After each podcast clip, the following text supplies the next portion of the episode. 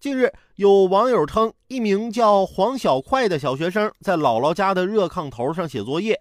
不料写完作业之后，作业上的字儿热没了，因为啊，他用的是热可擦笔芯儿，辛辛苦苦写了两个小时的作业却消失了，这真是隔着屏幕都能感受到他的悲伤啊！科技有风险，作业使用要谨慎啊！还有网友支招呢，说放冰箱里冻一冻，是不是就好了？其实啊，也没那么糟糕。相信如果老师也看到这条新闻了，一定会相信他是写了作业的。其实啊，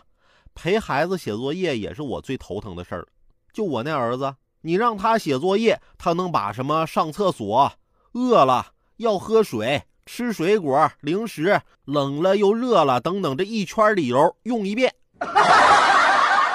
有一次我实在忍不住了，我拿起拖鞋来，我就跟他说：“我告诉你，你要再找理由在这磨磨蹭蹭的，我就揍你。”他害怕的看着我，然后低声跟我说：“爸爸，那你打完了之后是不是就不用写作业了？”